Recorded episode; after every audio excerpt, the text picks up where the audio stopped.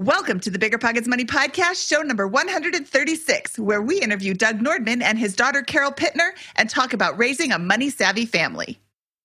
You also have to start learning those skills early. You might as well start at a young age with a little bit of money and make a lot of mistakes rather than start at a later age, you know, in high school or after your high school and in your first job making big mistakes with big amounts of money. My name is Mindy Jensen, and with me, as always, is my unparalleled co host, Scott Trench. You know, you're really just taking the right angle with these adjectives every every show, Mindy. Thank you.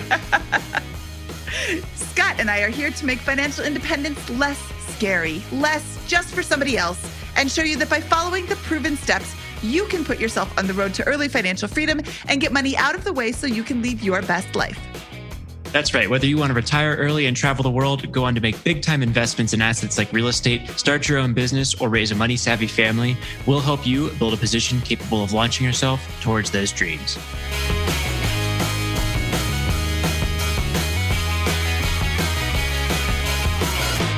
Scott, I am super excited to have Doug and Carol on today because they are the authors of a new book out. That's right. The book is called Raising Your Money Savvy Family for Next Generation Financial Independence. Um, and yeah, it's just it's just a wonderful, wonderful uh, dynamic between you know father and daughter, Doug and Carol, and and how Doug achieved financial independence before. I guess uh, well, it was it's always been cool, but before it got you know the the you know a lot a lot of the rest of us kind of caught on to this subject, and he's been I think financially independent for 18 years. Is that right, Mindy? Uh, no, you're not doing math right, Scott. He was financially independent. Oh, wait. Did he say it was 2002 that he retired? Something like that, maybe. Yeah. Oh, 18, well, 18 or 20 years. Let's call it 18 ish. Yeah, so he's been retired for a, very long time, or financially independent for a very long time. She saw that growing up. And I think that he really had a positive and productive way about kind of introducing Carol to a lot of those concepts that she then applied right away in, in college uh, as an ROTC student. They're a Navy family. And now um, with her career and has already achieved lead and fi prior to the, her, her firstborn child, which I just think is a fan, fantastic generational story here. A lot to learn, really fun dynamic. And I think you're going to hear a lot of the uh, same fundamentals that we talk about week to week applied uh, through the through the generations now. Yeah, you know, the stories that they tell are very interesting, but they are not new to the listeners of this show. It is the mm-hmm. same mm-hmm. principles over and over again. Track your spending, spend less than you earn, invest what you've saved into equities and real estate and wealth generating vehicles that will appreciate over time, fingers crossed, hopefully. And, you know, it's just, it's a very repeatable story that they are sharing with us. Remember when you had to pay to get a lead's phone number? It was like the dark ages until Deal Machine made skip tracing a thing of the past. Now, with your Deal Machine plan, you'll get unlimited access to phone numbers and contact information for no extra cost. That's right, get high quality, reliable information trusted by leading financial institutions, all fully compliant with the federal Do Not Call list. Explore over 150 data points, including age, gender, marital status, occupation, and a ton more. Trust me, this is the data you need for off market deals. With new filters, people flags, and color coded phone numbers, lead management just got a ton easier. Ready to step up your investing game? Sign up for a Deal Machine plan today and gain immediate access to this unlimited treasure trove of contact information and phone numbers. Just head to dealmachine.com/bp. Transform your lead generation and deal making strategies with Deal Machine. Sign up today and start exploring the unlimited possibilities at DealMachine.com/bp. This show is sponsored by Airbnb. Did you know that I turned one of my first homes into an Airbnb? It's true. And it even helped me get the extra income I needed to launch my real estate career. So if you want to try your hand at making even more income with your property, Airbnb is the place to be. Your home might be worth more than you think. Find out how much at airbnb.com/host. When it comes to financial guidance, you got to trust the source. It's why you listen to this podcast. When Mindy and I want to upgrade our wallets, we turn to NerdWallet. Scott's right. Their expert team of nerds dives into the details to help you find smarter financial products. Before NerdWallet, Mindy and I were paying for vacations in cash, missing out on miles, and not even knowing what we're leaving on the table. But now we're flying through the skies for free thanks to our new cards with more miles and upgrades than ever. So if you want more travel rewards, hotel upgrades, or airport lounge access, no matter where you go next, let NerdWallet help you make it happen with a killer travel card. Don't wait to make smart financial decisions. Compare and find smarter credit cards, savings accounts, and more today at nerdwallet.com. NerdWallet, finance smarter. As with all cards, credit is subject to lender approval, and terms of each credit card issuer apply. Doug Nordman and Carol Pittner, welcome to the Bigger Pockets Money podcast. I'm super excited to have you on the show. I'm Doug, I'm excited to have you back on the show. And Carol, I am excited to have you on the show and to meet you in real life. I've known your dad forever, but it's nice to meet you in real life because I have heard so much about you. So welcome to the show. Thanks, Mindy. And it's good to be here. Thank you. It's okay, Carol. It's all good. That's the only stuff I've told her is the good stuff. I, I, hope so. Yeah. Yeah, but I read the book, so there's not all. I know it wasn't all perfect. Yeah. yeah. Okay, so Doug, before we jump into how you taught your daughter how to be financially savvy, let's talk about how you learned how to be financially savvy. Where does your journey with money begin, and how did you learn to be so smart? Well, you're you're going to give me a lot more credit than I'm actually due, but uh, I grew up. I was one of those kids that's naturally a hoarder when I grew up, a hoarder of money, and so to me, it was always easy to hang on to money. And I did pretty good when I was growing up. And then when I got to college, I found this whole new world out there of things that I desperately needed to spend my money on. And uh, the next four years were kind of rocky. Uh, after I got out of college and started my career in the Navy, it was back to being a saver again. I'd, I'd, gotten tired of running out of money at college before the end of the month, and I'd finally changed that around. I didn't really learn about uh, tracking your spending and cutting out the waste and budgeting and investing until in the mid 80s when my spouse and I got married. When Marge and I got married, that's when I first started to raise my game and learn a little bit more about investing. And then, uh, of course, when you start a family, that's when you realize you've got to behave like a grown up now and really take care of your family and really take care of your finances. So, what what did that inflection point look like for you? Where where were you when you started the family and began to say, "Hey, I'm going to get really more intentional about building wealth"? And what was kind of your relative position before that? And then, what were the changes you made following that?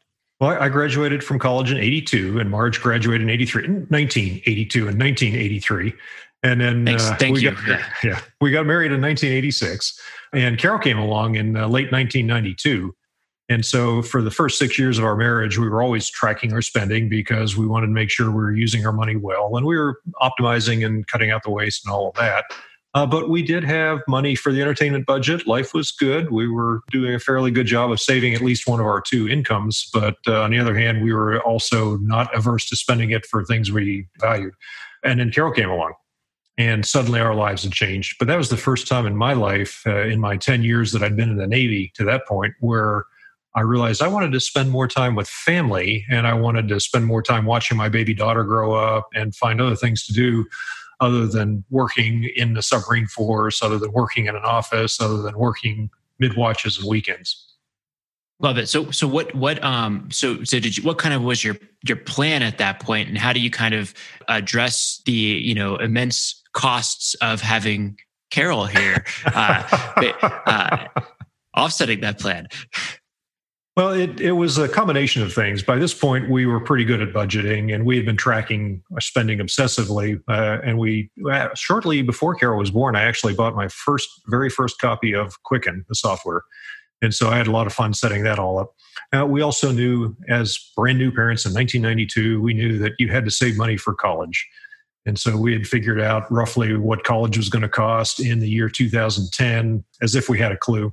And then from there, we uh, figured out how much money we needed to set aside every month to save for college. And so we started doing that. And as we started working on our budget and the expense of raising a child, of course, at first it's not that expensive because you're really only paying for uh, feeding and diapers a lot of diapers, probably a lot more diapers than a feeding. Lot of diapers. A lot of diapers. Yeah. yeah. My daughter has a keen appreciation now for how many diapers it takes. But the uh, the other the other things started to fall into place because we had always been the kind of people who would rather go out there and buy something from a thrift store or a garage sale. And so when you're accumulating, oh, I see Mindy's really happy about that.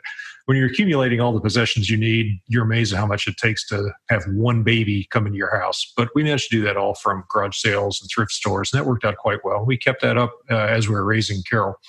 Uh, it, there was one part of the book where we talk about how much the, uh, the U.S. Department of Agriculture thinks you should spend on raising your child.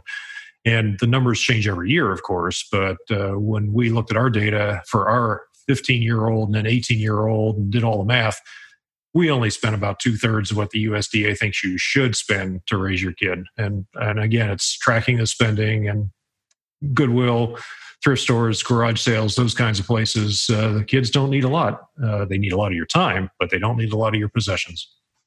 That is so true. And uh, let's throw some numbers out here because saying two thirds doesn't really have the impact as the numbers themselves. Um, the USDA says that it will cost two hundred and thirty-three thousand dollars to raise a child. You, got to you got to say that in a Doctor Evil voice. Two hundred and thirty-three thousand dollars. Thousand dollars to raise a child from zero to eighteen. And I agree with you. That's total garbage. It did not cost. I, I, only have a 13 year old and a 10 year old, but I haven't spent $233,000 on both of them. And 13 plus 10 is 23. So I've raised more. I mean, a lot You're of halfway is, there. I'm halfway there.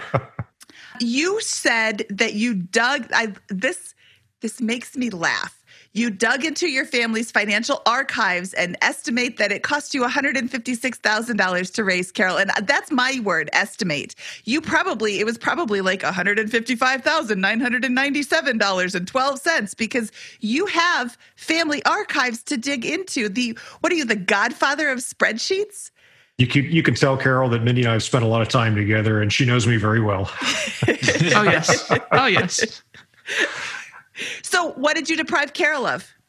Well, that's a good question. I, I, I am not sure we deprived you of anything that you uh, needed. You really did not. A lot of the things that were quote unquote depriving were things that I actually needed to learn. You did not buy me a car for my sweet 16, and I learned how to deal with that. I mean, technically, you could have paid for college, but I got my own ROTC scholarship, so you didn't have to pay for that. And a lot of the allowance that I was getting, a lot of the money that I was wasting, so to speak, was all the stuff that you're going to spend on me anyway. You're just giving me the opportunity to figure out how to spend it and another opportunity to spend it and another opportunity to mess it up, so on and so forth. Well, I'd rather have you learn those lessons while you're younger, when you're working with a smaller amount of money, than when you're uh, older. Mm-hmm. So, Carol, you never felt deprived as a child. Did it? Did it ever feel weird the way that your parents were raising you? Because I know that that in my own personal experience, first of all, I never felt like it was weird to shop at thrift stores or garage sales as a kid because that's how you shopped. Like I've said this before on the show. We woke up every Saturday. My dad would get out the newspaper and the map of the city, and he would circle all the garage sales he wanted to go to and then make the most expeditious map based on you know what was at the tools go first. So he would go to the tool garage sales first and then like fill them all in after that. But that's what we did every saturday. I don't remember a saturday we didn't do that. So when you start at the beginning and you make it like that like that's just the norm.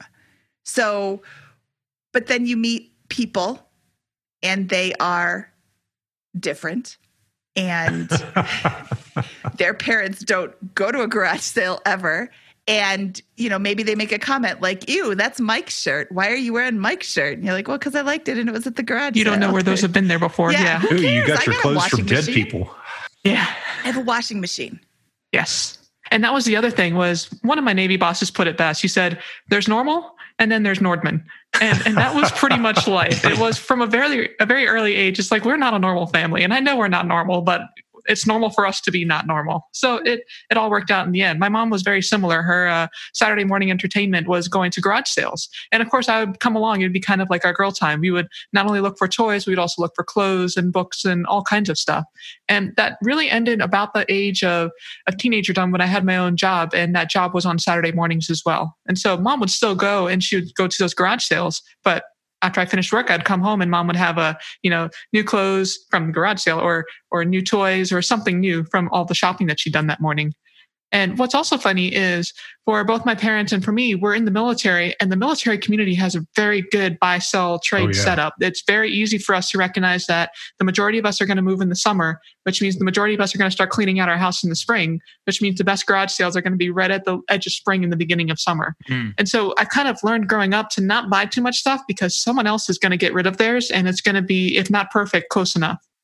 Love it. So, so when we're when we're painting the rest of this this story, uh, Doug, of your financial journey, it, it sounds like this is a uh, you're having a career in the Navy and you're moving around from duty stations across uh, per- periodically. Is that is that not true, or is that? Yeah. So you shake your heads. Yep. you start your career and initially there's a whole bunch of schools and so you might be moving to a new location every six months as, as frequently as that and then you finally get to your first command and you're there for two to three years and after that it's a two to three year cycle. Now sometimes you get fortunate to land in a great big place where there's several jobs and maybe you'll be there for two maybe even three tours. Uh, but the military still feels like you have to move around to get experience everywhere. Uh, that's not a philosophy i agree with. But that moving around eventually you uh, have finished say a 20 year career you might have easily had seven or eight or 10 moves.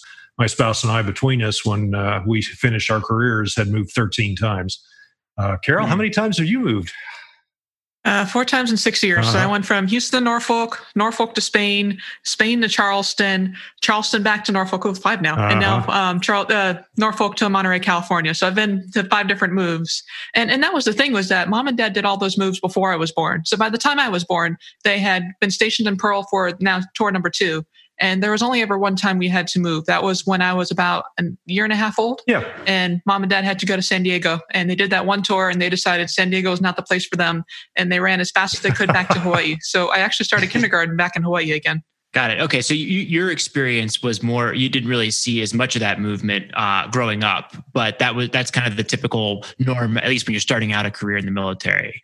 Is that Okay, exactly great. it's, it's it's considered normal to move every two to three years in the military sometimes even a little more frequently than that And, and in my my general understanding, and you know, please feel free to fill in the gaps. And then I want to hear you know Carol's uh, story here as well. But is that you kind of re- applied this discipline throughout your career to your spending and investing, and kind of were able to finish out with a a really solid financial fortress by the end of your your military career. Is that right? It, it all starts with tracking your spending, and once you once you start tracking your spending and you're aware where the money is going, then the next thing after that you're going to do is you're just going to start cutting out the waste. You're going to spend the money on the things you value, and you know you value it because you're going to be willing to work for it. Maybe you're going to have to work for extra years to afford something that's really valuable to you. But when you hmm. cut out the waste, then your savings rate starts to rise. And I tell people I am not a brilliant investor. I was not really especially savvy at anything except tracking the spending. And what succeeded for our financial independence is the high savings rate. Once you get that high savings rate, everything else falls into place. This is where I insert my lame. Uh, sounds like you didn't spend like a sailor uh, comment. No, that's right. Yeah. Not even like a sober sailor. Yeah. No. Okay, so when you say high savings rate, this is something you say in the book multiple times. What is a high savings rate to Doug Nordman? Well, the savings rate that we kept up for most of our 20 years in the Navy was about 40%. Now, sometimes it would be lower than that, you know, when you're in the middle of a transfer or when you're in a very high cost living area and you haven't figured out how to cut the expenses and then spend money on things you value.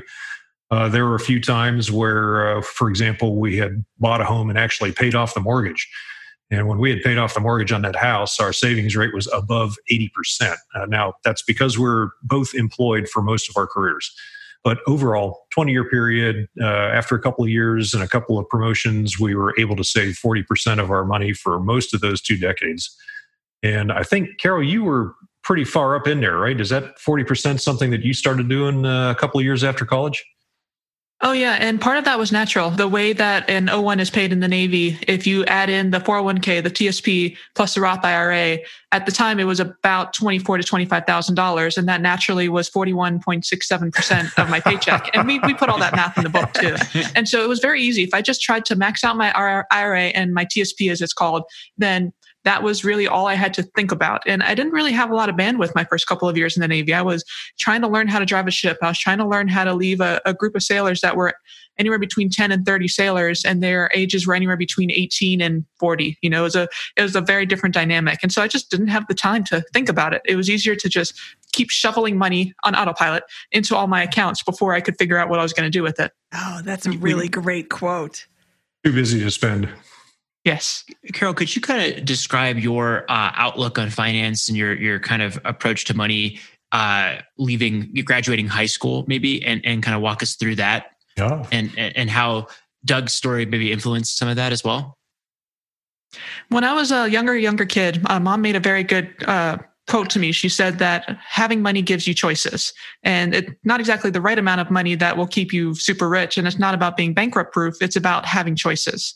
And so she never really set that numerical amount. It was just try to have money in a way that you would have choices. And when I got to high school, that came screaming obvious. And that was because I was in high school between 2006 and 2010. So I saw the very best of the housing bubble and then I saw it burst. And by my senior year of high school, the state of Hawaii was so in the debt, they couldn't afford paying for five days of public school a week. And so they actually had furlough Fridays where uh, certain Fridays of every month, everybody was told you are not allowed to come to school. We will arrest you if you come to school because they couldn't afford to pay for the lights and the janitorial staff and everything that you need to run a school during the day. Hmm. And then as well, you're seeing all the, you know, the worried faces of kids where they're wondering if they're going to have to transfer high schools because mom and dad can't afford the house anymore. You see the the teachers who were, you know, inching up on retirement and now realizing they're not going to be able to retire like they want to. And there's going to be some bitterness involved with that. And so from from the get-go, my attitude was always make sure you have choices. And then when the recession hit, it was this is why you need to have choices. Mm-hmm. So, what did your kind of personal financial story look like? I assume during your your childhood years, you were able to earn and, and accumulate something. I would imagine, based. I, I would be surprised if that's not the case, uh, based on what I'm hearing. But just could you walk us through that? I was never a good entrepreneurial spirit. I was never the person that actually, you know, started the lawn mowing business or the car washing business. I just, there's too many other good things to do. What mom and dad set up for me was an allowance. And then I had to know the difference between chores and jobs. So chores I had to do without money. It was the kind of thing that I needed to do. Otherwise I would lose privileges like being able to watch TV or play with my PlayStation or my Game Boy Color or ride my bike, you know, things that, that kids like to do. But then when it came to jobs, that was on my own initiative. Mm-hmm. Once I finished doing all my chores, I could make as little as hmm, maybe one or two dollars every 15 minutes when I was six or seven years old, as much as 10 and 15 dollars when I was mm-hmm. 10 and 15 years old. And it was on my own initiative. So mom and dad would say, Hey, we have this wall to paint. Do you want to help us? And I could say no. And a lot of times I said no. but there are also a few times where I said yes. Mm-hmm. Uh, the other thing is that when I was when I was coming up from elementary school through high school, I had a hard time with math. Uh, subtraction was a struggle for me in first grade. And there's this program that some folks have heard about. It's pronounced uh, Kumon or Kumon. And it's a Japanese company that's worldwide. And they teach math and reading. And depending on where you are in the world, they also teach Japanese. And so I'd been in that program for something like eight years before my boss, well, my teacher looked at me and said, Hey, do you want to work for me as well? I mean, you've been through this program, you know what it's like. Yeah. And hook, line, and sinker, I was I was in. And so I started with a job at age 14. I had it all the way up until 17 when I left for college. And what did you do with the money you earned from from those jobs? So the the good news was that I already had a Roth IRA set up. Someone was able to help me out with that uh, setup to make sure it was all ready to go. Mm-hmm. And so I would say something like 80 to 90 percent of it automatically went to that IRA. The last 10 percent, uh, coming out of 14 and into 15, I finally saved up enough money to buy my own cell phone and it was a pay as you go plan. It was no smartphone. It was the brick with the, uh, you know, you have to click through the buttons multiple times to get through all the letters and didn't mm-hmm. have a snake on it the first time. It was a very, very basic brick phone.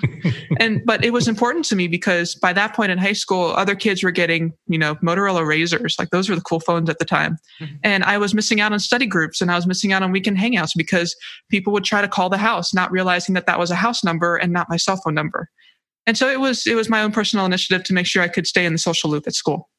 Awesome. So, so what what what kind of general relative position did you graduate high school in, and can you walk us through your kind of college choice and and beginnings of the career following that? So, um, mom and dad went to the Naval Academy, and they both did 20 plus years in the Navy. And the last thing they wanted me to do was to make the family business the Navy. So that's what I did anyway, because I'm a rebellious teenager, and I decided I wanted to do that too. And I don't know how to explain this. I don't understand the history, but there's the Naval Academy and there's also Naval ROTC. but not every place in the country has naval ROTC. And for reasons I didn't understand, Hawaii did not have Navy ROTC. Oh, you well, think with there's Pearl this- Harbor right there. There's this unfortunate 1960s protest where the ROTC building went up in flames. And uh, it took a long time for the Navy to trust UH enough to come back. About a year and a half ago that's Yep. when UH finally said University of Hawaii UH finally said yeah let's let's have Navy ROTC back so I actually went to the Navy ROTC website where they list every single unit and I you know took that list I knocked off everything over 15,000 students because I, I came from an island I had no idea how I was going to handle a big town Small school. and then I knocked off yeah I knocked off everything under 15 degrees Fahrenheit because I'm from Hawaii Let's just There are a let's just say that the. Notre Dame school experience was not what she wanted. right Yeah. Notre Dame was like, I'm going to barely let you on the list. And and then from there, that came down to a handful of schools. That was Notre Dame. There was this little place in Houston called Rice University. No one cares about that. A couple of West Coast schools, a couple of East Coast schools. And then mom and dad said, okay, you have a list of eight schools. Let's go check them out. Let's go do the college campus tours. And I'm so glad we did that because that little school down in Houston called Rice University turned out to have the best campus atmosphere. And so when I went to college, it was Navy ROTC paying for college, but I also enjoyed the civilian lifestyle. I still had fun with friends on the weekend. I still could leave the campus anytime I wanted to. If I wanted to go get pizza on a Tuesday, let's go get pizza on a Tuesday. And it was a lot of fun that way. Awesome. And, it- and so so you were able to then eh, have the Navy pay for your college education, right? So hearing from your story, it sounds like you were able to graduate with, you know, ready for uh I think it's a five year commitment in the Navy. Is that is that right? They just changed it to five years. My year was the first group to have a five year commitment. And so going back to, to high school, Carol, it's hey, you have the Navy paying for college. You're going to be able to enjoy college. And then when you finish college, you have a ready made job. Didn't have to do the internship thing, didn't have to do the scramble in senior year, didn't have to try to fit in interviews in my senior project. It was, hey, you already have a job waiting for you. And not only did I have a job waiting for me, this was a job that was going to let me travel the world and do a lot of cool things that most people don't get to do. And so it was a way to gain that that all-encompassing experience in a way that was different than everybody else. Awesome. And so I imagine following the timeline here, those five years have passed. So can you walk us through kind of your story and, and that journey and, and where you're at um, today? Yeah. she saw she saw the world and she'd seen enough. Yeah. One of the pieces of advice mom and dad gave me, and I'm glad they gave it to me, was go overseas first so that when you have a family, you can stay stateside and you can stay where it's a little bit more normal, so to speak. You're not dealing with a different culture and you're trying to figure out how to get kids in school. And so that's what I did. I somehow managed to land one of the first ships that went out to Rota, Spain for my first tour.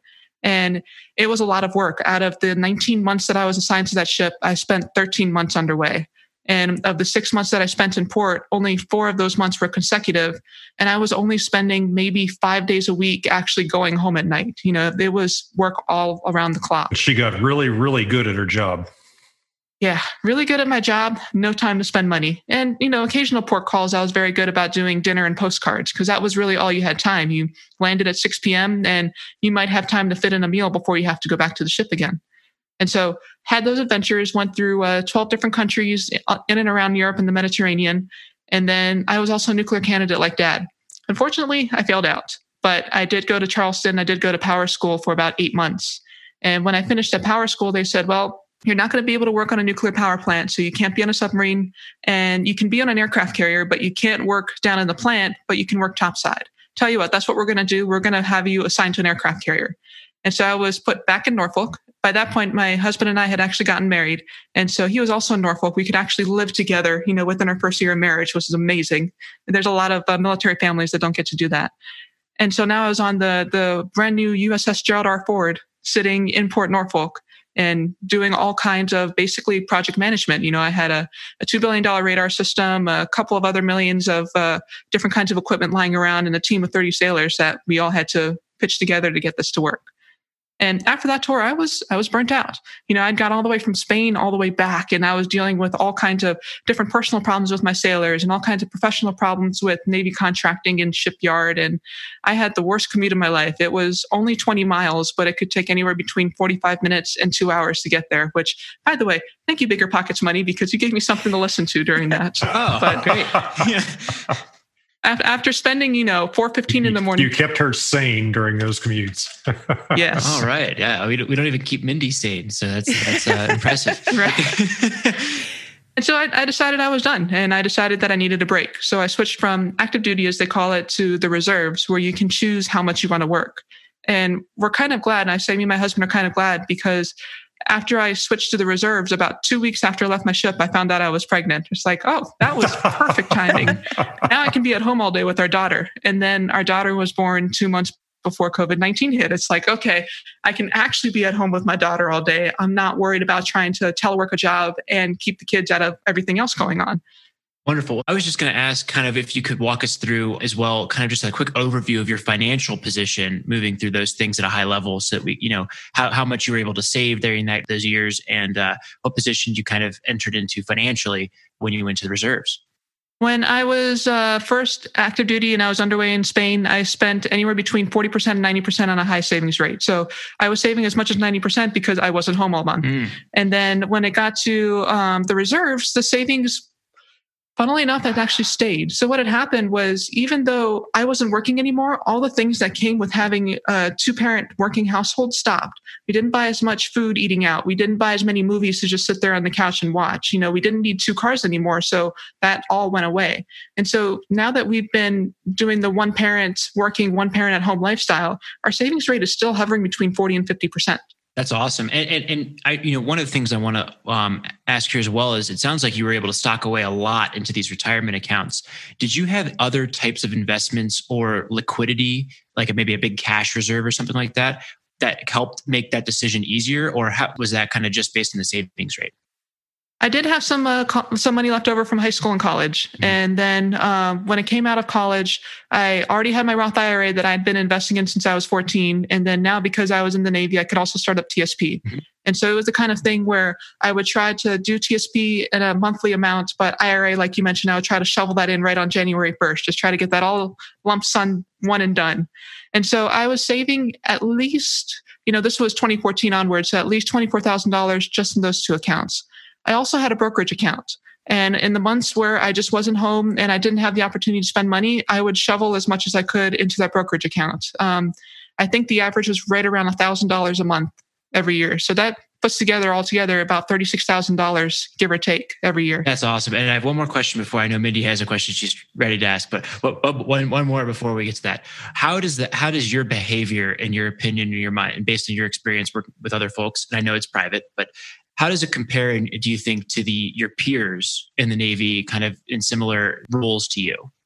There's less that you can, there, there's some things that you can see in person. There was a very memorable port call where there were three of the officers that were gathered around the table next door uh, the next day, and they were sorting through the several thousand dollars that they spent on scotch. It, it sometimes you just see those stories in a snapshot.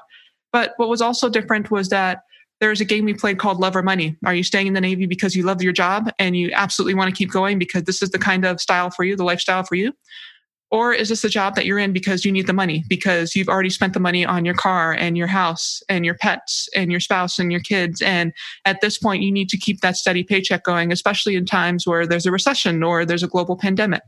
And so it was, it was more obvious in that they had the individual port calls where people were making bad decisions but then it was also obvious when people would talk about what they were doing on the weekend. Oh, well, I'm going to go home. I'm going to take care of my lawn. I got to go buy my 16 year old a new car because she crashed it over the weekend. It was those little subtle things. There was never really an outward discussion about money. But it's I would I'd be willing to bet is kind of what I'm what I'm trying to get to that your behavior dramatically differed with money than, than maybe some of your peers. Nothing about what you said to me sounds completely irrepeat, unrepeatable right from from a, a, career in the navy there over, over the period you're in there. But i think your result is likely hundreds of thousands of dollars different from other folks who go through a very similar career experience. So you know and that, that's why quite literally. Yeah i think that's what we're we're excited about for today's episode. But yeah. Mm-hmm. one of the one of the nice things was that when we when my husband and i were thinking about hey should i stay active duty? Should i go to reserves? We opened up all our accounts. We tallied up everything. We did the 4% savings withdrawal rate and we realized oh, we're at LeanFi already. Yeah. We're, we're 26 year olds and, and, and, we're at LeanFi. When did that happen? Hey, let's start a family. So right, let's start a family. And we're not quite done. You know, my husband still loves what he does in the Navy. So we're not quite done doing everything that we want to in the military. And so our portfolio isn't optimized right now for the 4% withdrawal rate. We're not optimized to be able to just do nothing all day. but at the same time we can slow down we can spend all day with our daughter if we need to. We can you know focus on the family even though there's still work in the background. Awesome. This show is sponsored by Airbnb. Did you know that a long time ago, before I ever started my real estate business, I turned one of my first primary residences into an Airbnb? And that's the extra income that I needed from Airbnb that gave me the confidence to go out and work for myself and eventually quit my nine to five job. And now I have dozens of Airbnbs all over the country. I've even partnered up with the old David Greene on a recent property in Scottsdale to take our portfolio to the next level. And of course, we host it on Airbnb. But you don't need to be a full time real estate investor to start on Airbnb. As a matter of fact, I was self managing 10 properties while working my nine to five job, so I know anybody can do it. Think about it this way you're looking for extra income and going on a vacation. Wouldn't it be great to rent out your space and let your property pay for itself while you're gone? I did this one time. I pitched my wife and my roommate, because we were house hacking, on the idea of renting out our home, and it paid for all of our expenses on a trip to Mexico City. So go and give it a try. It might just change your life, just like it did mine. And I really do mean that. Your home might be worth more than you think. Find out how much at airbnb.com/slash host. Saving for a down payment, a wedding, or just looking for extra money to invest? Monarch Money turns your budgeting woes into wins. That's why the Wall Street Journal named it the best budgeting app overall. Monarch is the top rated all in one personal finance app. It gives you a comprehensive view of all your accounts, investments, transactions, and more. Create custom budgets, set goals, and collaborate with your partner. And now get an extended 30-day free trial when you go to monarchmoney.com slash pockets. Monarch's simple, intuitive design makes it easy to manage your money like a pro. Add a partner or family member to your account for no extra cost. So combined finances become a breeze. Customize your budgets and notifications, set up automatic rules for transactions, and more. After trying out Monarch for myself, I understand why it's the top rated personal finance app. And right now, get an extended 30 day free trial when you go to monarchmoney.com slash pockets. That's M O N A R C H M O N E Y dot com slash pockets for your extended 30 day free trial.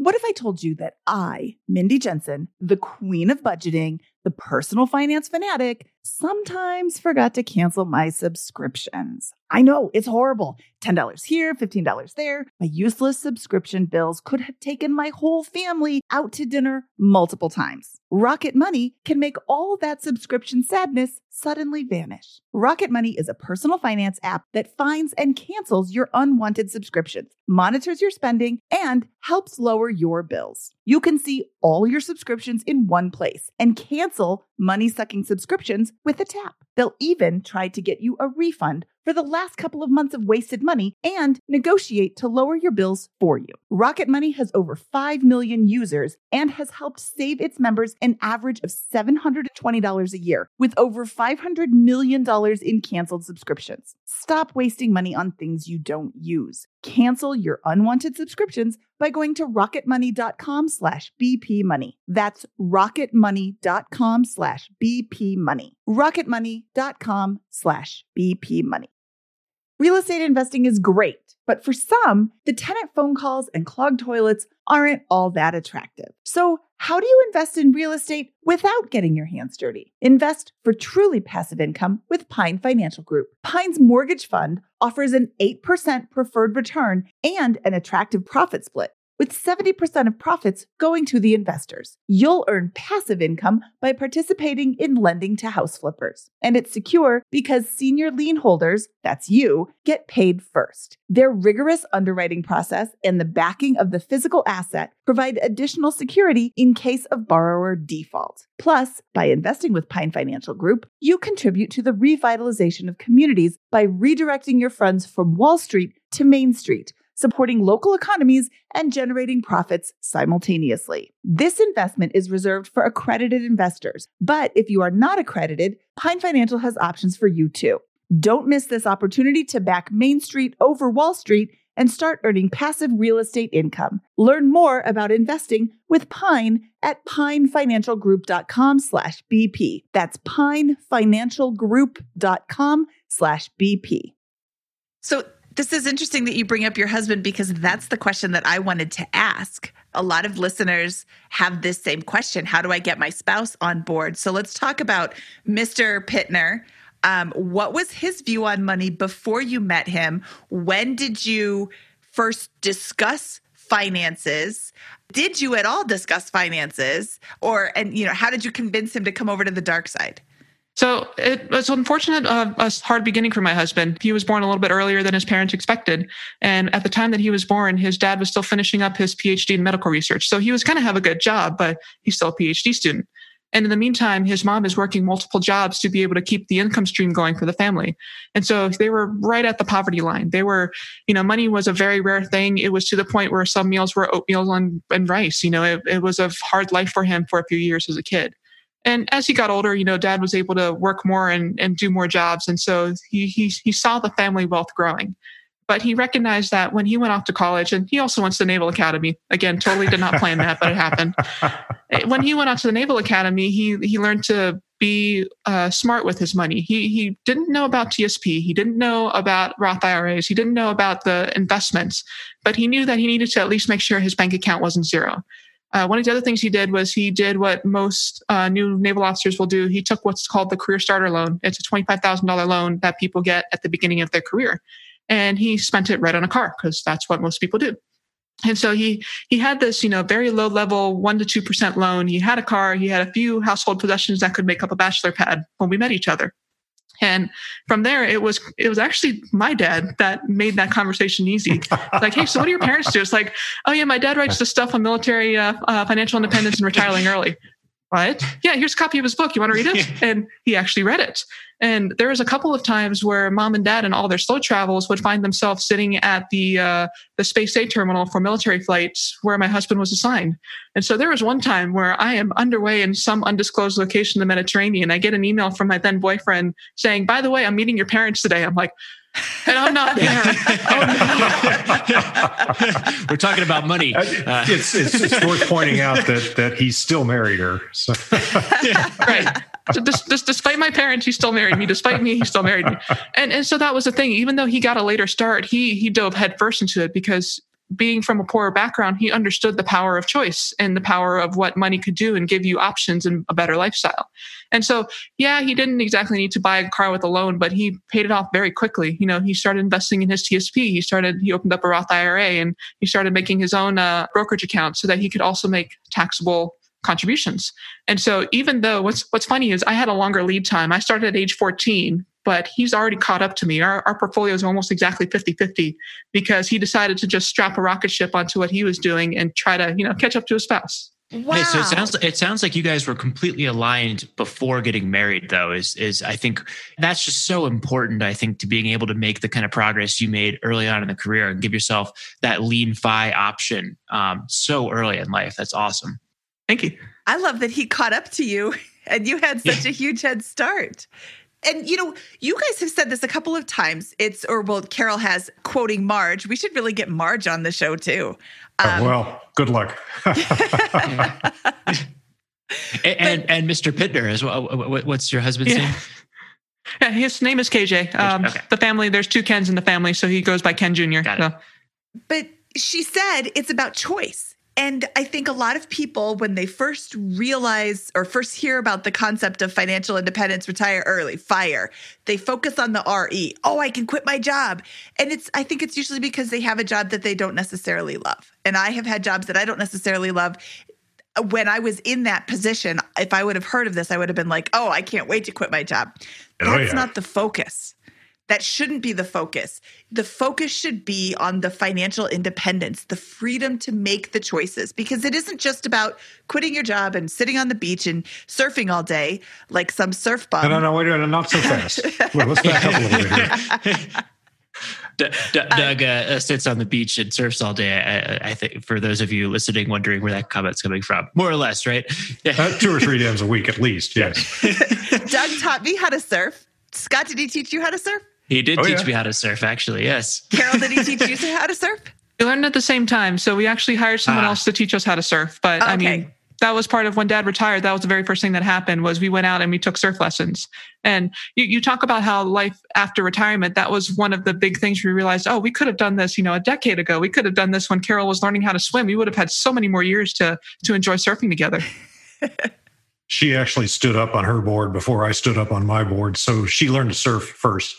Yeah. Well, how old were you, Carol? About 10 years old. Nine Yeah. or 10. Yeah. way smaller center of gravity.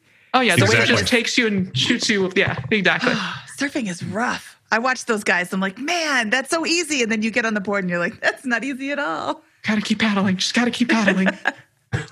So, but you've mentioned the concept freedom multiple times, and I just, I, I just want to point out that that is what this is all about. It is about the freedom to choose what you want to do. And right now, you want to be a stay-at-home mom, and that's awesome. I was a stay-at-home mom for eight years. I think it's an awesome choice. And after a while, that's not what you want to do anymore. Or maybe it is. My mom was a stay-at-home mom, and she never went back to work. I, oh, maybe she, well, okay, that's not important. But she, like, my mom didn't have a job my whole life because they were frugal, because they had the savings in place. They made the choices. My dad worked and my mom didn't. And they were allowed, they were able to do that because of the choices that they made. And, Exactly. you know, teaching your kids this, you can go, you know, Carol could go and become Little Miss Spendy Pants if she wants to that's her choice. That is her freedom to choose. But if you don't give your kids the financial foundation, they're never, never going to have that opportunity to make these choices to be a stay at home mom, to be Miss Spendy Pants, to be Miss Surf Bum. I almost said ski bum. Well, you also you also have to start learning those skills early. You might as well start at a young age with a little bit of money and make a lot of mistakes rather than start at a later age, you know, in high school or after your high school and in your first job making big mistakes with big amounts of money. Well, I just think it's amazing how you how the, the the parallel stories here, the the overlap, the freedom that it's you know, and how accelerated Carol your your journey was able to be in contrast to yours, Doug, which is I'm, I'm sure something you were really hoping for to a certain extent, Doug, when you were raising Carol to baby. I don't know, but you know, it sounds like that was very easy, smooth. There was no trouble at all. You instilled the lessons they they hit the first time, and we moved on, and and uh, now we're going to teach it to the next generation. Is that is that correct? Well, I'll, I'll, I'll back up a minute here. You, you just want your kids to be happy. You, you want Yep. your kids to find something they enjoy doing that they think is challenging, fulfilling, and uh, you know, and sometimes it has absolutely nothing to do with your lifestyle or what you think is important. But you want them to make their choices and be happy on their own terms. And I would say that raising a financially savvy kid for financial independence starts when they see the financially independent lifestyle of their parents and grow up in that environment and they're keenly aware of the benefits of having choices but carol could you tell the story of the taurus and the longboard I can. So, dad has retired. I am about 10 years old. I am going into middle school. And for the first time, I had to bus across the town to get to the school because it's on the other side of the district. And the place where the bus stop was in the neighborhood was also the one corner that everybody had to turn out of to be able to get on the highway on their way to, to work or to whatever they were going for the day. And so I would be, you know, sitting on the wall with my friends. We're waiting for the bus to come. And, and here comes this familiar green Taurus with a surfboard on top. And they come and, you know, he has to be at the stop sign. So he stops the stop sign and he rolls down his window and honks his horn and says, Have a good day at school, honey. I'm going to go surfing. And it's just like, you mean I could be doing that? Like instead of being in school all day or, or being at work all day, I, I, I can, I got to get a job. I got to get some money. I got to, I got to figure out how to get this going so that I can do what dad just did to my own kids one day. Gonna retire from school. well the, the whole point though is that you can learn those skills at a young age and and she was in an environment where she knew it was possible i mean how hard could it be her dad was financially independent so it's a very low bar to excel and aspire to and and growing up in that environment, you learn all of those skills. Now, you'll still make mistakes. You'll still be at a point in your life where you're going to spend your money on things that are maybe more important to you than to anybody else. And maybe you're going to make a lot of spending mistakes as you go, but you've been raised with a lot of skills that in the long term will pay off and you'll eventually return to those roots and, and recover and, and make progress. Well, you know, I, I obviously have no experience with any of this kind of stuff and, and and learning so much from this. How would you kind of begin you two kind of presenting how a parent can go about addressing all the things you said, making sure that happiness is a first concept, but that money does allow choice, those types of things. How do we how does a parent do that in a constructive, positive way? And what kind of have you guys learned along the way that that could be helpful to share there? Well, it didn't start out like we had this master plan with milestones marked off on a grid and a, and a, whole plan for the future. Instead, we just knew that we had to stay ahead of our daughter. This kid was constantly in our faces, wanting to learn stuff and do things. And we knew that when you're raising a baby, that you're supposed to talk to them and help them develop their language skills. Now, she was babbling a lot, but uh, she still hadn't started forming words. So we would talk through everything we were doing. And it, I, most of my conversations, I remember were at the grocery store where we would talk about the food we were buying and making the choices and what food we wanted. And we had enough money to buy the food we needed. And we liked to buy this amount of food. So we had this much money for food. And we could have bought that money, that food over there, but we didn't want to spend the money that way. And it was all about choices. And then you take somebody to a garage sale and they see the same process going on. And this time, you know, maybe they have some quarters or a dollar of their own and they get to make a choice. And at a very early age, they learn about buying one special thing. You have just enough money to buy something, but not everything. And so you have to make those choices. And that's the whole idea is to start out with small sums of money and make those choices. We learned later on, uh, there's a financial author, his name is David Owen. He wrote a book called The First National Bank of Dad and in there, he talks about how mentally the parents have to get used to the kids making mistakes with money. And his analogy is you give your kid a $20 bill, they light it on fire, they run around the backyard waving it in the air until it's all burned up.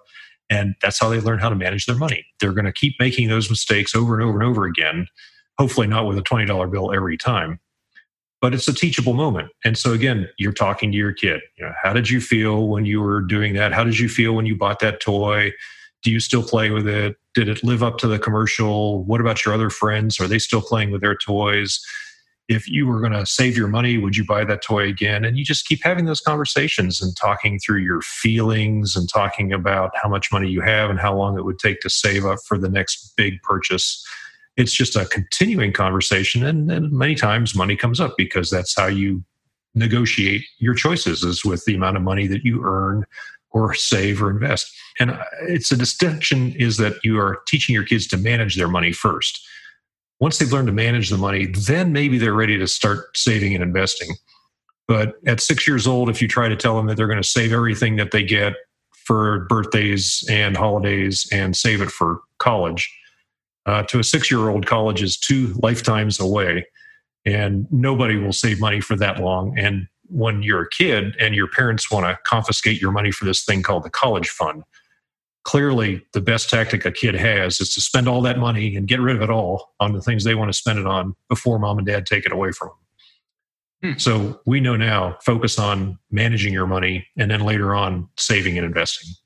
That's that's really good perspective. Yeah, and, and, at no point did mom and dad sit me down with a notebook and a pencil and say, "Okay, here's what you need to know." It was it was never a lecture. It was always something that was happening in passing. It was going about our day, doing our normal things, and understanding how money affects your day to day life. And it wasn't just the grocery store, or it wasn't just the uh, uh, the garage sales, it was also, hey, did you hear about this bailout with the auto industry? What did you notice about that? It was, uh, hey, have you heard about this celebrity who has just gone bankrupt? What does that mean? You know, it was, it was anything that you you saw that had somewhat of a relationship to money. Okay, as you guys are telling how Doug did it, and you know, I want to hear how you felt about this. Did you you said it wasn't a lecture and I'm like, "Oh yeah, I lecture my kids. I tell them they can't spend their money on that instead of allowing them to make their mistakes and cuz I can see what a bad idea that is." Like that's really hard for me. I'm kind of bossy and that's really hard for me to pull back and let her make these mistakes and like I'm trying to think what my kid said she wanted to buy. I'm like, that's the my head, I didn't say this to her, but in my head, I'm like, that's the dumbest thing you could spend your money on. Why would you do that? I will point out that when you're just starting out in the military, everybody has to train somebody in the military and you have to get trained. And everybody knows that they give you just enough sandbox to work in when you're learning to be able to do things without actually hurting anybody or damaging too much equipment.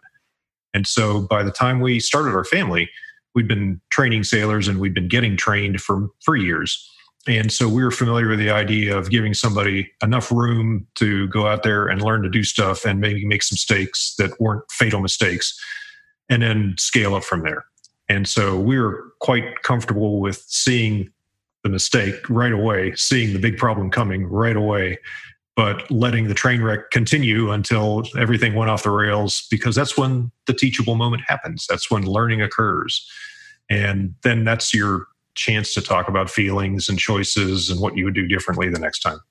And it was it was never something that set me up for the defense. And mom and dad never said are you sure you want to buy that? What they would say is are you sure you want to buy that? You can also do things like save it for next time. You can save it for the ice cream truck. You can save it for the pencil vending machine. You know it was it wasn't just you know the, the hard stop. It was also here's all these other opportunities that you'll have and all your other choices that you'll have if you weren't to spend that money now and I'll say, you know, nah, I got this. I want this. You know, and fifty dollars later, fifty dollars later, and Pokemon cards that I'm holding in my lap. I'm just like, oh, but now I can't get ice cream. And it took me that time to get there. It took me that time to actually spend the money and get stuff in my hands and realize that the the allure has faded off. And now I'm just stuck with paper and I can't well, how, enjoy how ice that, cream. How did that make you feel, Carol? What, would you do differently the next time? Yeah, I don't, I don't think I'm going to spend money on Pokemon cards next time. I think next time I'm going to save my and. But you see how natural that is. It's it's taking out that lecture and it's just making it into a conversation where you let the kid figure out how to get there. Now, not every kid's going to do it right away. You know, I bought maybe some 200 Pokemon cards and then I bought maybe some 100 Yu Gi Oh cards before I figured this all out. But that conversation came up again and again and again. And so it got to the point where, you know, you start parrying the shots. When mom and dad say, Are you sure? I'm like, I know I want to buy this because if I buy this now, I've been saving this money for six months and this is actually something I want. The next thing that I want is going to take me a year to save for, and I got to give myself something now. And that was just the okay. way that I grew as a kid. Yeah. Okay, that's that's actually really helpful because I feel like I should know what I'm doing. I feel like I'm a good mom. I, we've all been there. How, I, have heard it's so easy, so I'm, I'm looking forward to it. It yeah. is 100%, Scott. Super easy. You're just going to be a pro from day one. Um, but I do, I do feel like I know what I'm doing, and I should. When it comes to money, I have figured it out adult wise.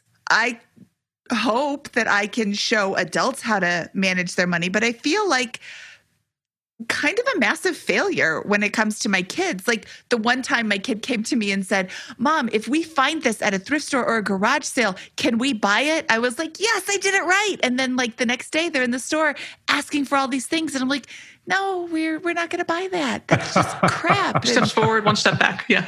Uh-huh. Exactly. Exactly. All the time. So, but you know, reading the the book was really really helpful to see that you have to give them rope to hang themselves so that they do it and then you can teach them. And that's that's really hard for a control freak to come to terms with there are lots of books out there that will tell you about child development. There are lots of books out there that will give you the guidelines for parenting. There's there's thousands of those books out there. And we wanted to write a book that just tells the stories around the kitchen table format of how we came up with these ideas to teach our daughter to manage money and how she perceived it when she was a kid and then how she sees it now as an adult.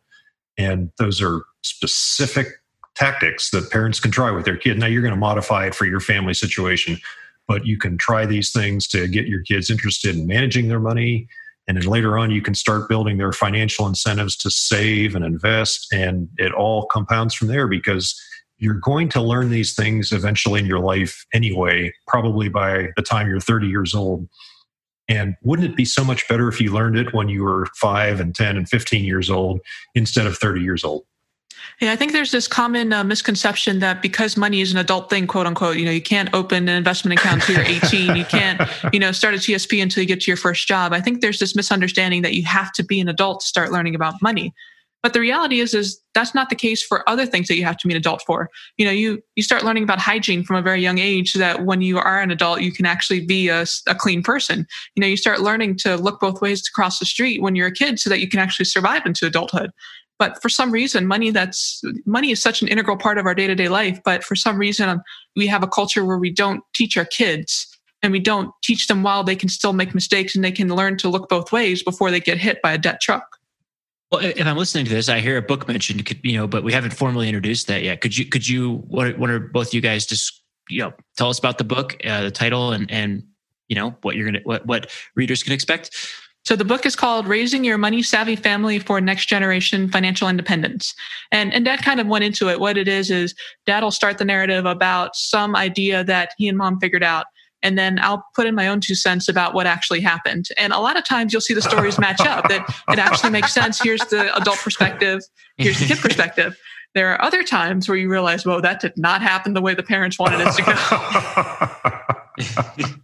there's a there's a good story where uh, mom and dad would give me books you know your money or your life the millionaire next door uh, richest man in babylon rich dad poor dad and i would i would put those books on my shelf and I was. It's amazing. you can you can tell me all the titles. Yes. Now I, can, I can put the book on my shelf, but I, I, I never read it. And it, at the same time, mom and dad would find these little articles on CNBC, mm-hmm. for example, or you know, it'd be a Suze Orman thing, and I would be able to take those articles and I would have them read in 15 minutes, and then I would go back and say, "Hey, Dad, in this article, what about?" and so on and so forth a lot of those books I didn't start reading until about six or seven months ago. I'm not going to lie, but it, I didn't need those books. You know, I, I, I had FI down, and then I came back and read the books. I think getting somebody to read a book can be difficult. I mean, that's a whole book, whereas yeah. the article is five or ten minutes. That's that's interesting. Now I've got to find articles tailored to my ten and thirteen year old. Or, or you have them in a car listening to podcasts, or you show them a video on YouTube, and it's uh, so much better since the web has brought all that content to us in bite-sized chunks instead of having to land some 300-page book on their on their table. Yeah. Well, it, it, sounds like the book is for someone who's got a, a family or a next generation that they're trying to raise and incorporate productive, positive discussions about money and, and its position and its place in life, you know, over, over the course of that of their development of their, their childhood and teenage years. Is that is that right? And and part of it too is when you start that family. If you're if you're an adult starting your family, that might be the first time in your life where you ever actually had to think about your finances and straighten out your own act because now you're raising a family and you don't want them to make your mistakes. Uh, you don't want them to follow in your footsteps of ignorance, and you're going to try to do things better for this next generation. So that's what the book is for: is helping you start those conversations very early while they're still at home with people they trust and they love, where they can make mistakes in a safe place.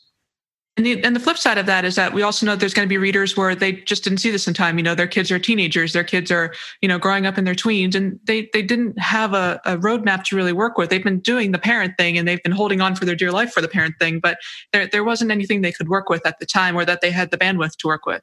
And so when it came to writing the book, we told the story chronologically, but we also tried to remove as much age as possible. We tried to stay away from saying by age eight, you should be doing this. And we said, no, it's going to be different for every person. Some people are going to catch on to saving at age six. Some people aren't going to catch on until age 16. So rather than trying to figure out what age you should be doing it, we'll let the families figure that part out. Nice. When, when does the, the book come out? Pre-orders now. So as you're All hearing right. this episode, pre-orders are available. And the uh, the book is slated to come out on September 8, 2020, assuming there's no, you know, delay in printing, things like that. Awesome. Well, I, I think I've, I've, I'm a few few pages in now. I haven't had a chance to completely read the book, unfortunately, prior, prior to this. But I, I I love the concept so far. I think it's awesome. I think you guys are awesome. I just think what a wonderful and appropriate approach it seems like you guys kind of both have to this discussion. It's so positive and and obviously, you know, the freedom that you guys have been able to attain for both of yourselves early in life is just is just phenomenal. And yeah, we you know we, I, I really appreciate it. Look forward to finishing it. Thank All you. right. Okay, Carol and Doug, we have added a new segment to the show recently called the Financial Scan. We want to know what you're investing in. Where are you planting your money so that it grows for your retirement? Or actually, where have you planted your money so that it would grow for your retirement? And there's no one right answer, but we all know that it will take forever to become a millionaire based solely on your W 2 job. So, to improve our chances of success, we invest. We invest in stocks or bonds or real estate or other opportunities. Doug, let's hit you first. Where oh, is your money? I don't want to color I don't want to color Carol's answers, but I'm okay. happy to go first. well, this is this is personal. You don't share your money with Carol anymore, do you?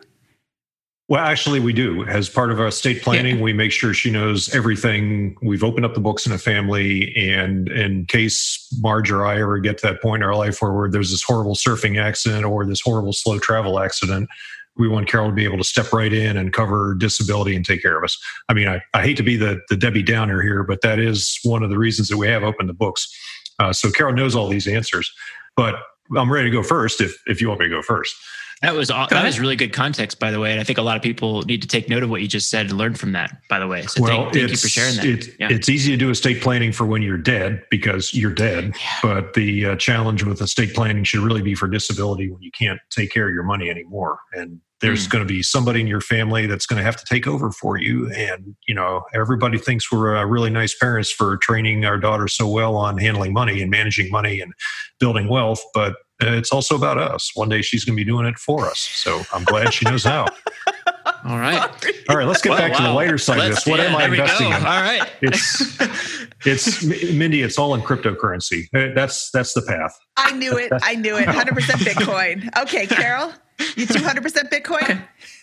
Oh God, no, no, no, no, no, no, no, no! When, Don't ever do Bitcoin. When, when we reached when we reached financial independence, we were both still on active duty at the time in the 1990s, and my wife and I had had a very aggressive investing portfolio, and we tried to stay 100% equities. I mean, we had a small emergency fund, but our investments were all in equities.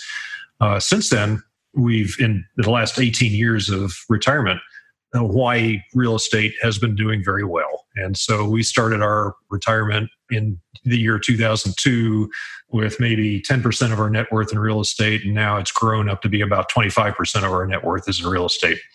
But the rest of the money that we have invested is greater than 90% in equities. I think today it's like 96%. Uh, it's in a total stock market index fund, but we are 96% invested in equities other than real estate. Okay. Awesome. And Love in it. terms of your spending, your annual spending for the year, what does your real estate kick off? Uh, our real estate is underperforming. Uh, I should point that out right from the very beginning. Our real estate is underperforming. Uh, Hawaii real estate does not match the 1% thumb rule. In fact, around here, it's the 0.4% thumb rule. Uh, but we do have a, a, property that we have been keeping for the last 20 years. Uh, and we've been landlords and we've decided we're at the point where we've had enough of landlording. That's a, a discussion that comes up every couple of months in the Nordman household is how much longer we want to be landlords. Uh, and it's an evolving discussion. Uh, one of the things that brings Marge great comfort is knowing that she's got this other home that we're landlords of uh, that would be a perfect place for her to age in place. And this is after many years from now, after I die, she would be able to move back into this place. It's single level, very walkable neighborhood. It's close to the park, close to the gro- grocery store. It is a very pla- easy place to live and age in place. Of course, now I'd probably have to be a landlord for another 30 years to let her get to that point where she could move back into that. That's the debate. And I would say that if you're coming to Hawaii to live or be stationed here in the military, you can make money investing in real estate in Hawaii, but the only people doing that are the ones who are either house hacking with roommates.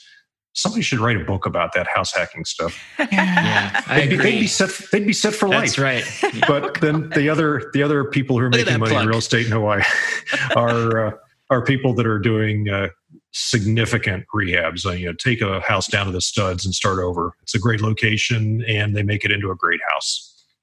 Well, well, I just want to chime in. You know, I, I think that the cash flow is very difficult to come by in Hawaii yes. generally. But you know, yes. the fact that you mentioned that it used to be ten percent of your portfolio and is now twenty five percent of your portfolio indicates directionally to me that it has overperformed over that hold period because of appreciation, which of course is a very uncomfortable thing to rely on or move your strategy around. But yeah, I would, that, I would not rely on that here. But over the 30 years that we've owned this home, it has risen at about two to two and a half percent per year. A little, a little better than inflation, but keeping up with inflation. Got it. Well, awesome. And, and, and I just want to chime in real quick about how simple your app allocation is in terms of your investing approach, right? And and that's a theme that we hear over and over and over again from folks who have kind of successfully gotten to FI, there's nothing complex there. There's real estate and then 96% stock market index funds.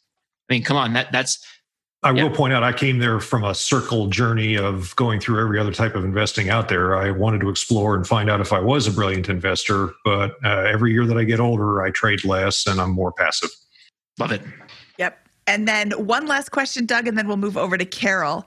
Okay. In terms of your annual spending, how much do you have in cash? Like one year's spending, five years spending, a month of spending? We used to, for the first 10 years of financial independence, we used to keep two years of spending in cash. And we did our research and we realized that that's enough to get through a bear market without having to start biting into the equities portion of your portfolio.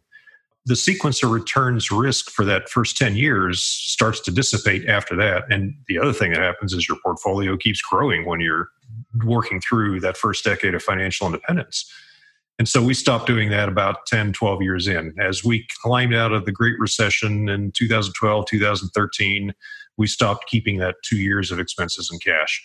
And so today we've got enough money for, you know, the next month's spending and the next couple months spending, but we don't keep cash on hand unless we know that we have a large bill coming up. And frankly, if I have a large bill coming up, I'm probably going to find a rewards credit card that I'm going to spend on that bill and then pay it off the next month with cash.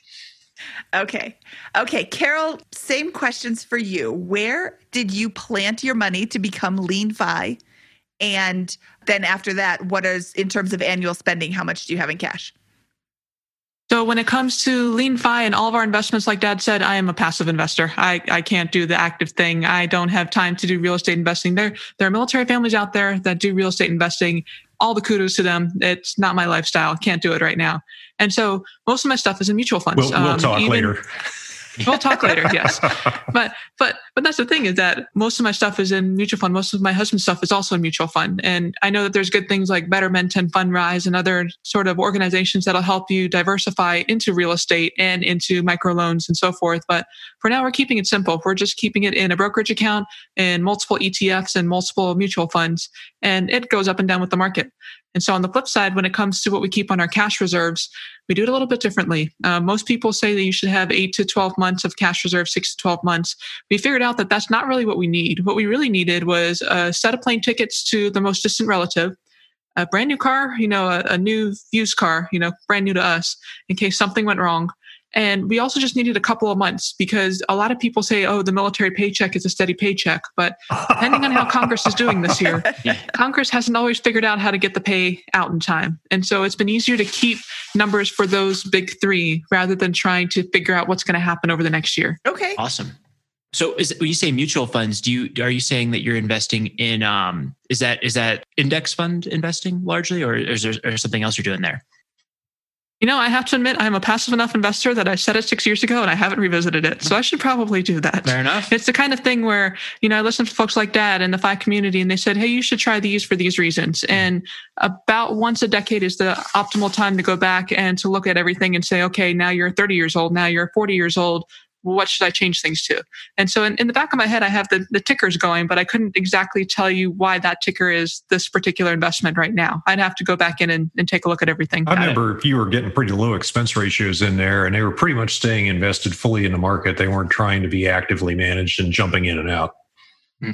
Right. The only thing uh, I think TSP requires like one percent has to be in government bonds or three percent has to be in oh, government yeah, bonds. Yeah, That's the yeah. one thing that I just I can't change that. I, I, I have to do that little bit of of bond investment. Got it.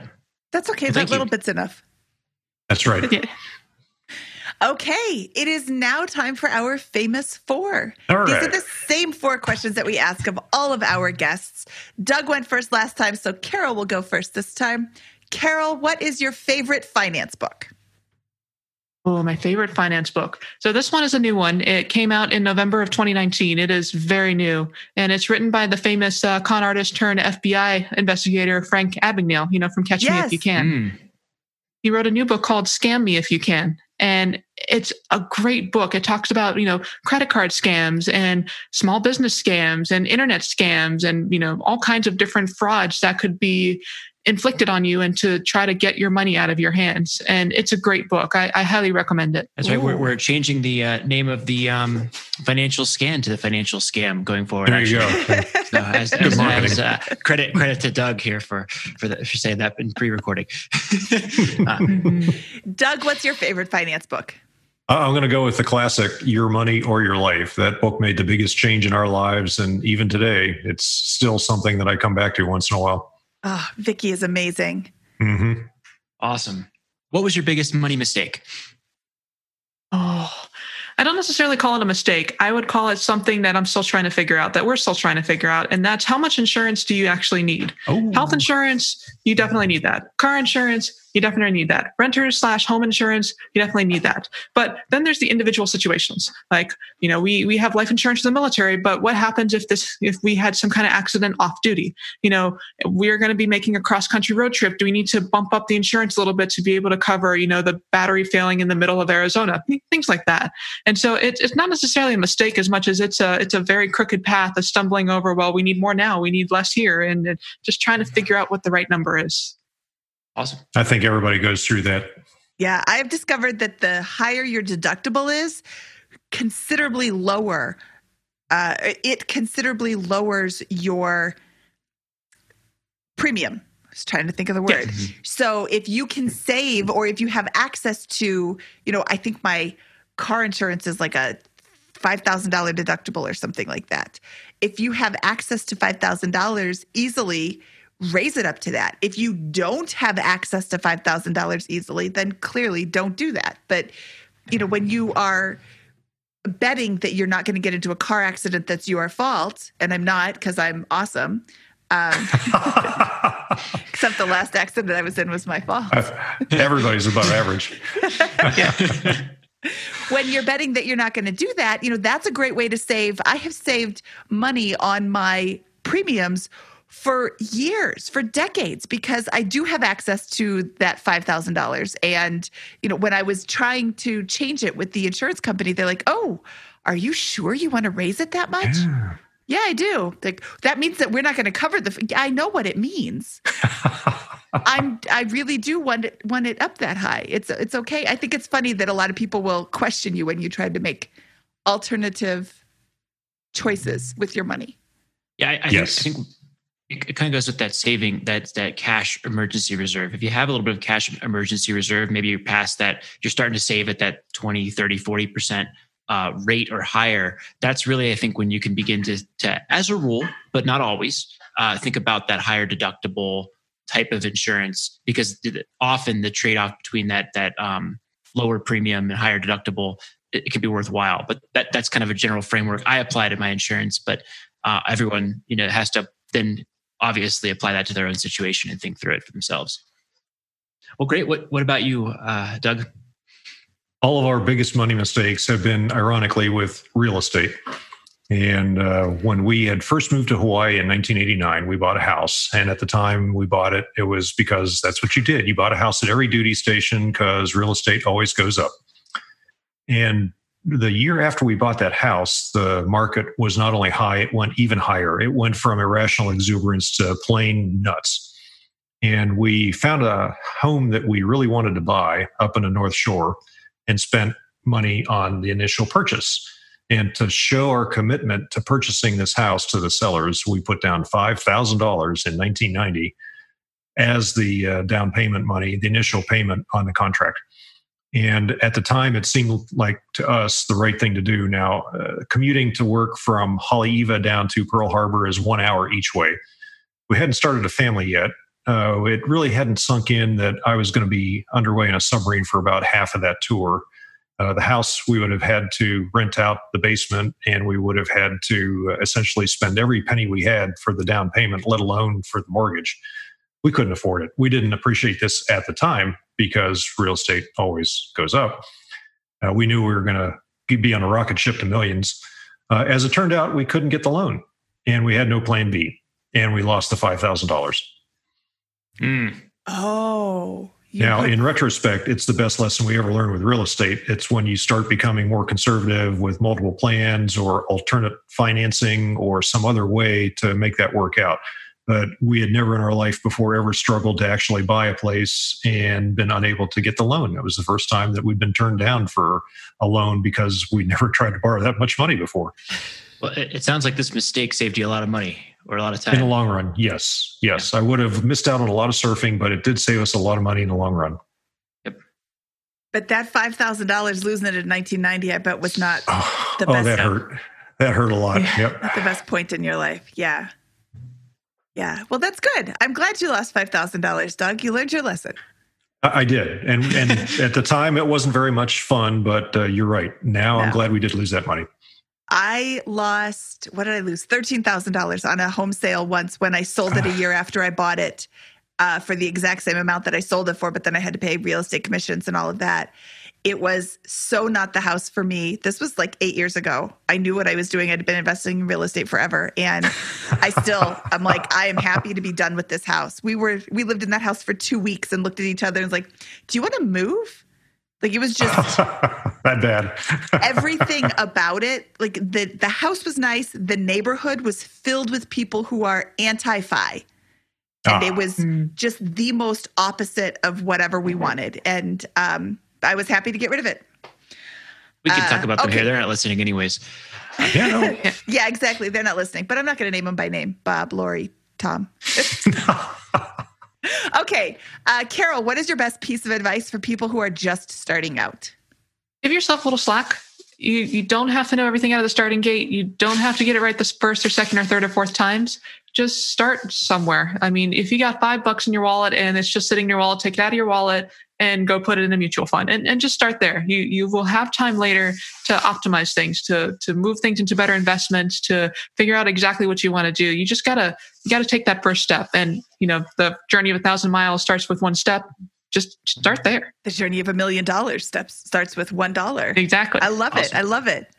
Doug, Well, our it's it's very basic, but it's the one I've been giving out for 15 years now, and that's track your spending. Just track it however you want to, however you want to track it. Right? Pencil and paper, spreadsheet, computer program, Excel, Quicken, Mint, Personal Capital. I don't care. Whatever works for you, and whatever is sustainable for you to spend the time on, and keep tracking it that way. And once you track your spending, everything else falls into place because now you'll be able to figure out where you think you're wasting your money you'll spend less of that and where you find things that are valuable to you for you to spend your money on and you'll be willing to work for that and if you don't do that tracking up front then you don't have that awareness and you don't make that progress I love that. If you're willing to work for it, it's worth spending money on. well at some point you're going to look at that and say why am i working so hard for this whatever Yes. this thing is whatever this goal is it seemed like a great idea you know a year ago or five years ago and now i'm a different person and i'm going to have different goals yeah mm-hmm. All right. T- toughest question of the famous four. What is your favorite joke to tell at parties?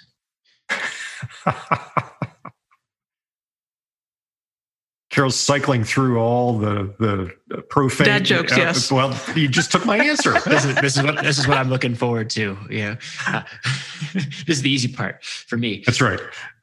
That, that's what is with me is dad jokes. Uh, and my favorite dad joke is uh, when does a joke become a dad joke? And the answer is when it's apparent. Oh, excellent pun. Love it. Mhm. I'm uh, I'm not that witty uh, when it comes to joking. This was a joke I heard. Uh, I was probably ten or fifteen. I, I don't even remember when I heard it. And it's actually a riddle. And it goes, "Oh, a peanut sat on a railroad track, thinking it was all a flutter. When around the corner came a railroad train. Toot toot peanut butter." Love it. That's awesome. You're the first thanks. singing guest we've had on Bigger Pockets. Got to do something different. You know, uh, quick plug here, by the way. I found an Instagram account that has changed my life. It's at Dad Says Jokes. Um, Oh. It's all dad. It's fantastic. So uh, go, go check that out Oh, if you're interested. Thank you. I'm so sorry, Mindy. Thank you, Scott. Yes, yes. Thank you so much for that. Amazing. you know, I wanted to join the Navy, but that ship has sailed. Uh, speak. Uh-huh. Very good. Very good. All right, we'll we'll Well seal these Navy jokes. Okay, up that was good. And come back later. All right. Where can people find out more about you guys? Carol. So we're working on a website called childfire.com, you know, child and fire.com. It's still under construction. Haven't quite uh, 100% brought it up line, but there is a contact us box on the website as well. And as always, you can reach out to us on Facebook. I use my own name on Facebook and so does dad. And together we've put together a Facebook profile of the book. Wonderful. And, and the book it will be is available on Amazon, I imagine.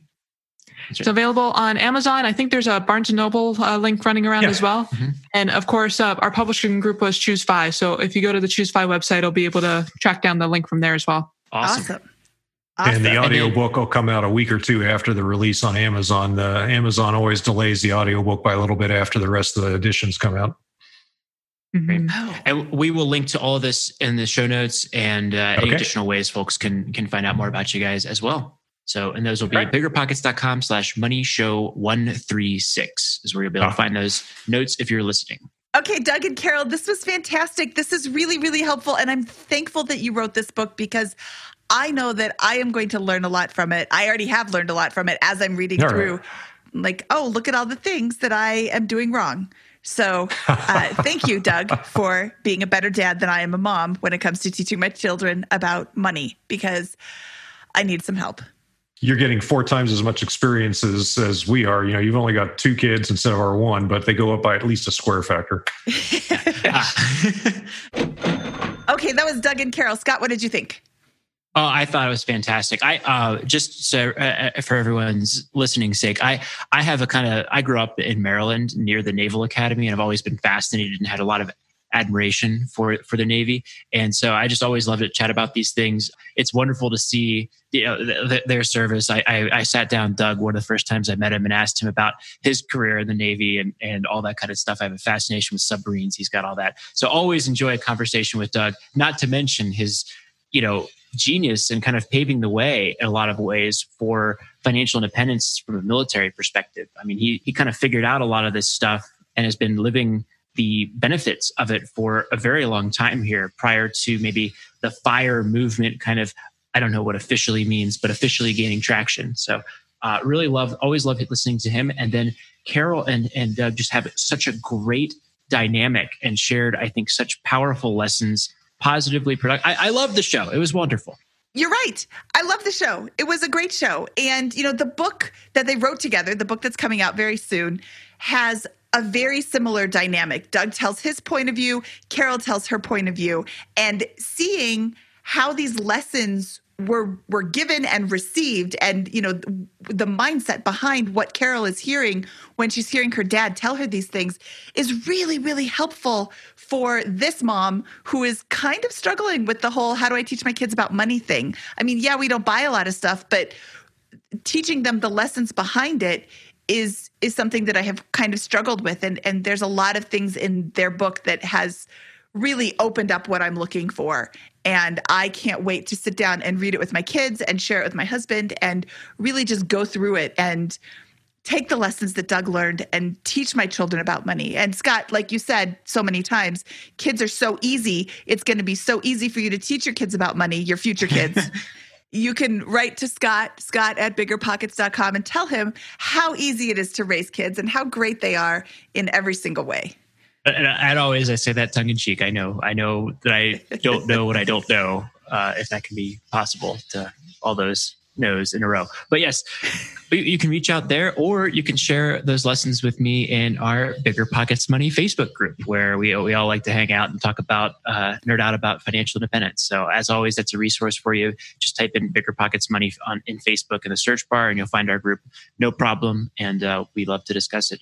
Just know that if you try to uh, spam or, or, or, promote in the group, uh, Mindy will will kick you out within two seconds. So don't do that. Yes, it is a group to talk about money, talk about the problems that you're facing with money, talk about your successes. Maybe you have an issue with your child not getting a concept. We've got a lot of parents in there that can help you with your problem. If you've got a concept that you're having problems with that isn't related to kids, throw it in there too because there's a lot of people. I think we're up to like 5,000 people in our group, Scott, that Yeah, five it's getting- thousand money nerds. Yeah, it's pretty it's pretty exciting and fun. I hang out there a little bit too much during the day, I think now, but yeah. No, now it's your It's job to hang out there. Yeah. I guess that's true. Yeah, I guess I, I guess I can't be on Facebook all day. All right. well, please join us there. We we we love the interaction and discussion. I think it's I think it's uh, really exciting and fun, and and uh, it's another resource for you if you're interested in hanging around with like-minded people on this journey. Yeah, having like-minded people to bounce ideas off of is really, really, really helpful, especially when you're just getting started. But even, you know, even at the end of the journey, it's it's nice to be able to share what you've learned. Scott, should we get out of here? Let's do it. Let's let's have a um, exit without parallel. Mindy, what do you got? Uh, along those lines, Scott, uh, he is he is Yes. Scott Jensen. He's Scott Trench. Ah, I said he's Scott Jensen. I am Mindy Jensen. He's Scott Trench, and we wish you fair winds and following seas. All which right. is a naval saying if you're not in the Navy and don't know that. Okay, goodbye.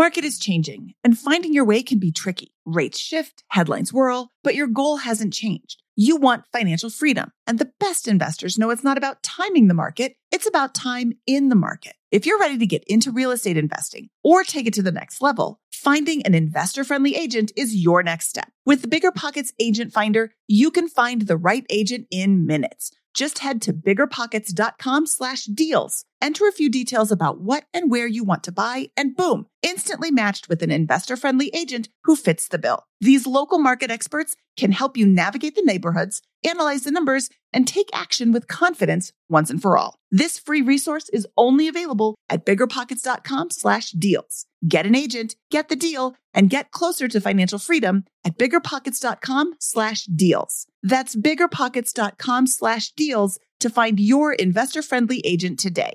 The content of this podcast is for informational purposes only. Past performance is not indicative of future results, and all host and participant opinions are their own. Investment in any asset, real estate included, involves risk. Use your best judgment and consult with qualified advisors before investing. Only risk capital you can afford to lose. Bigger Pockets LLC disclaims all liability for direct, indirect, consequential, or other damages arising from reliance upon information presented in this podcast.